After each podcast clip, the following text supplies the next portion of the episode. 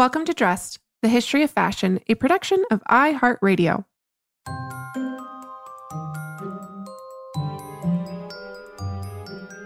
Over 7 billion people in the world, we all have one thing in common. Every day, we all get dressed. Welcome to Dressed, the history of fashion, a podcast where we explore the who, what, when of why we wear. We are fashion historians and your hosts, April Callahan and Cassidy Zachary. Today's fashion history mystery comes to us from Luna, who wrote to us um, a very lovely listener direct message on Instagram. And she said, quote, my name is Luna, and I've just binged the entire season one of Dressed. So thank you very much for that, Luna. she says, I love the show, and I'm not a very fashionable or stylish person. So I put off listening, and I was so surprised how much I love it. I introduced it to my mom, and now she asks for episodes when we're in the car together. Aw, thank you so much, Luna. yeah. And then she goes on to say, This weekend, my mom taught me how to reverse engineer a pattern from a favorite blouse of mine from a company that no longer exists. And we used wax paper and freezer paper to make a new pattern. I was wondering if either of you had insight on how paper patterns came to exist. And this is not the question we'll be addressing for today's FHM, but April, you actually do have an answer to her question, right? Yeah, and we actually have an entire episode for later this season planned on discussing the history of the paper pattern industry. And this is a fascinating subject which has been written about in depth by the incredible Joy Emery, who very sadly passed away last year. Um, and this episode will be both a tribute um, to patterning and Joy's legacy um, doing all this wonderful work that she did. So stay tuned for that. Yay, I can't wait. And then so Luna actually goes on to say, My mother said as a teenager, she'd take wax paper into dressing rooms and copy patterns she liked. At six foot tall, she rarely found anything that fit well and always had to modify fashionable styles. I was wondering if you would talk about copying and how fashion houses copy designs as opposed to lay people like my mom. So, great question. And first of all, Luna, your mother was incredibly enterprising. I commend all the women and men, of course, throughout history, and today, of course, who make their own clothes. I mean, this is such an incredible skill and talent. Yes. And Luna, if Instagram accounts like Diet Prada are any indication, copying and fashion is not only rampant, it's a huge problem. Um, and some might even argue an epidemic. But Perhaps not problematic when undertaken by home dressmakers, like your mom, of course, but something that is just not okay when, let's say, you are an up and coming designer or an indigenous artisan whose work is being copied and, quite frankly, stolen from right under you and sold at massive profits by these larger companies.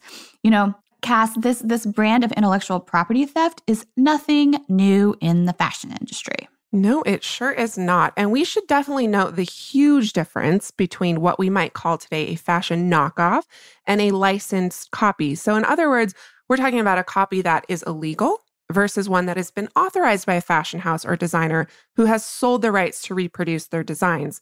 So, historically, these licensed copies could be sold to manufacturers and custom import houses, for instance, but also to department stores like Bergdorf Goodman, whose prestigious costume salon offer their clientele haute couture quality licensed designs of the most coveted Parisian fashion designers. Yeah, and, and Cass, you already know this, but um, we at FIT have the archive or portion of the archive of the Bergdorf Goodman Custom Salon, um, which dates all the way from hats that were produced um, by them in the 1920s all the way up to 1969 and it features stunning illustrations of the creme de la creme of haute couture fashion.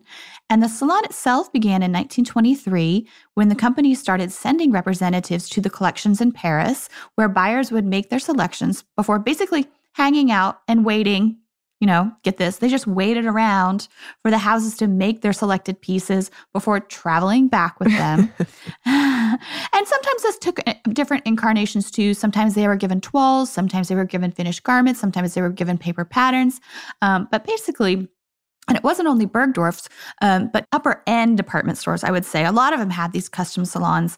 And this would allow their customers to choose from any number of designs and have their very own copy made to order to fit them custom in the salon.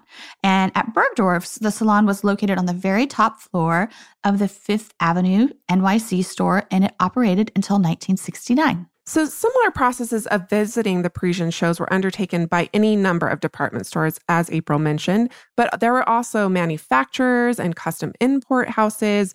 And custom import houses were essentially businesses set up expressly to sell imported, made to order, copied designs to clients. All of these custom houses sent buying representatives to Paris to see the latest collections for spring and fall. So, not unlike today. But, April, when exactly did this process begin? Ah, well, we do talk about this on our very first episode of Dressed, which was about Charles Frederick Worth.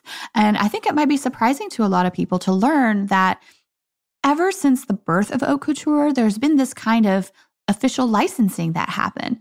Um, you know, Charles Frederick Worth is considered to be the father of haute couture.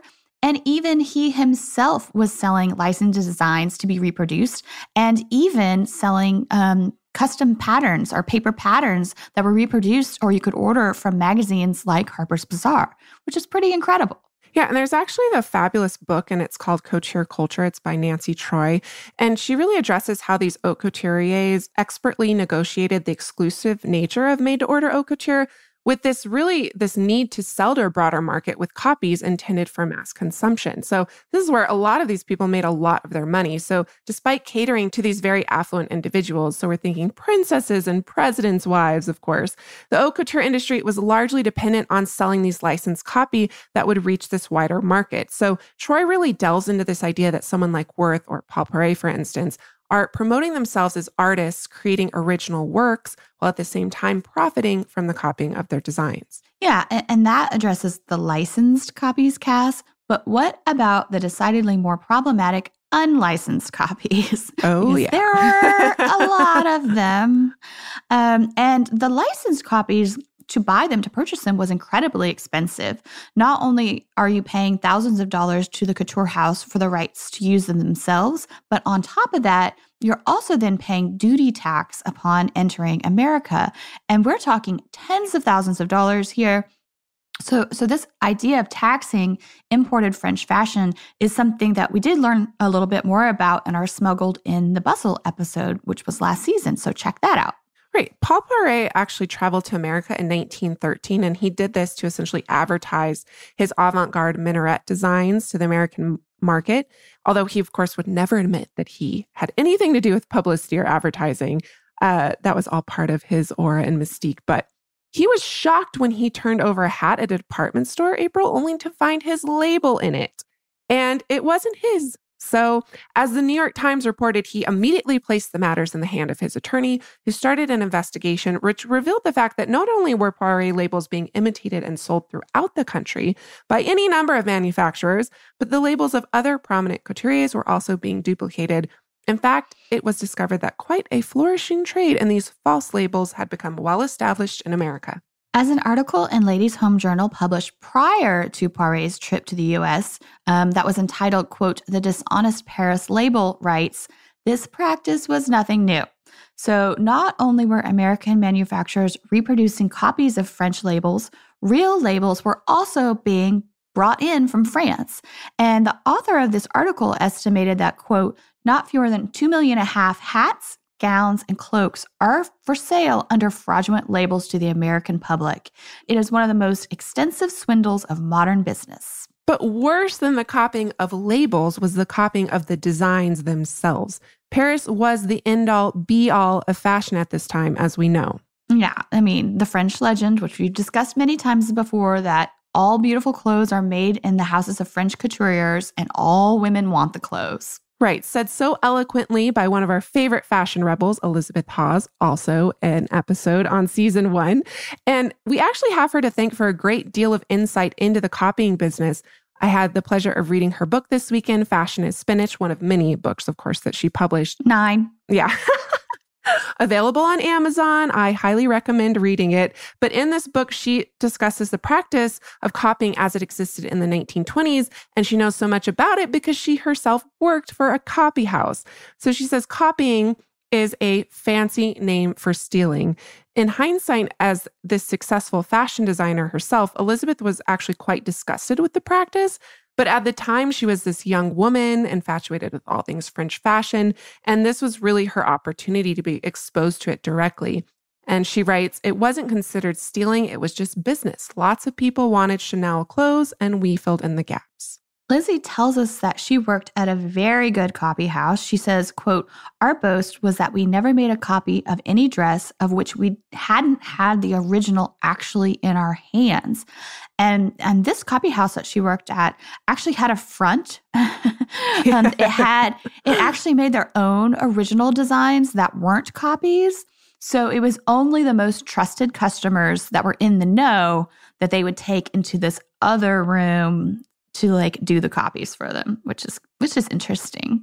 Yeah, and I mean this really makes me think of like prohibition in the 1920s. It's like these similar tactics. You got to get your speakeasy fashion. Yeah.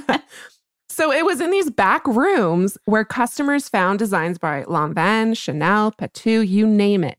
And in the early part of her job, Elizabeth was surprised to learn that the copy house actually did buy models from the haute couturiers.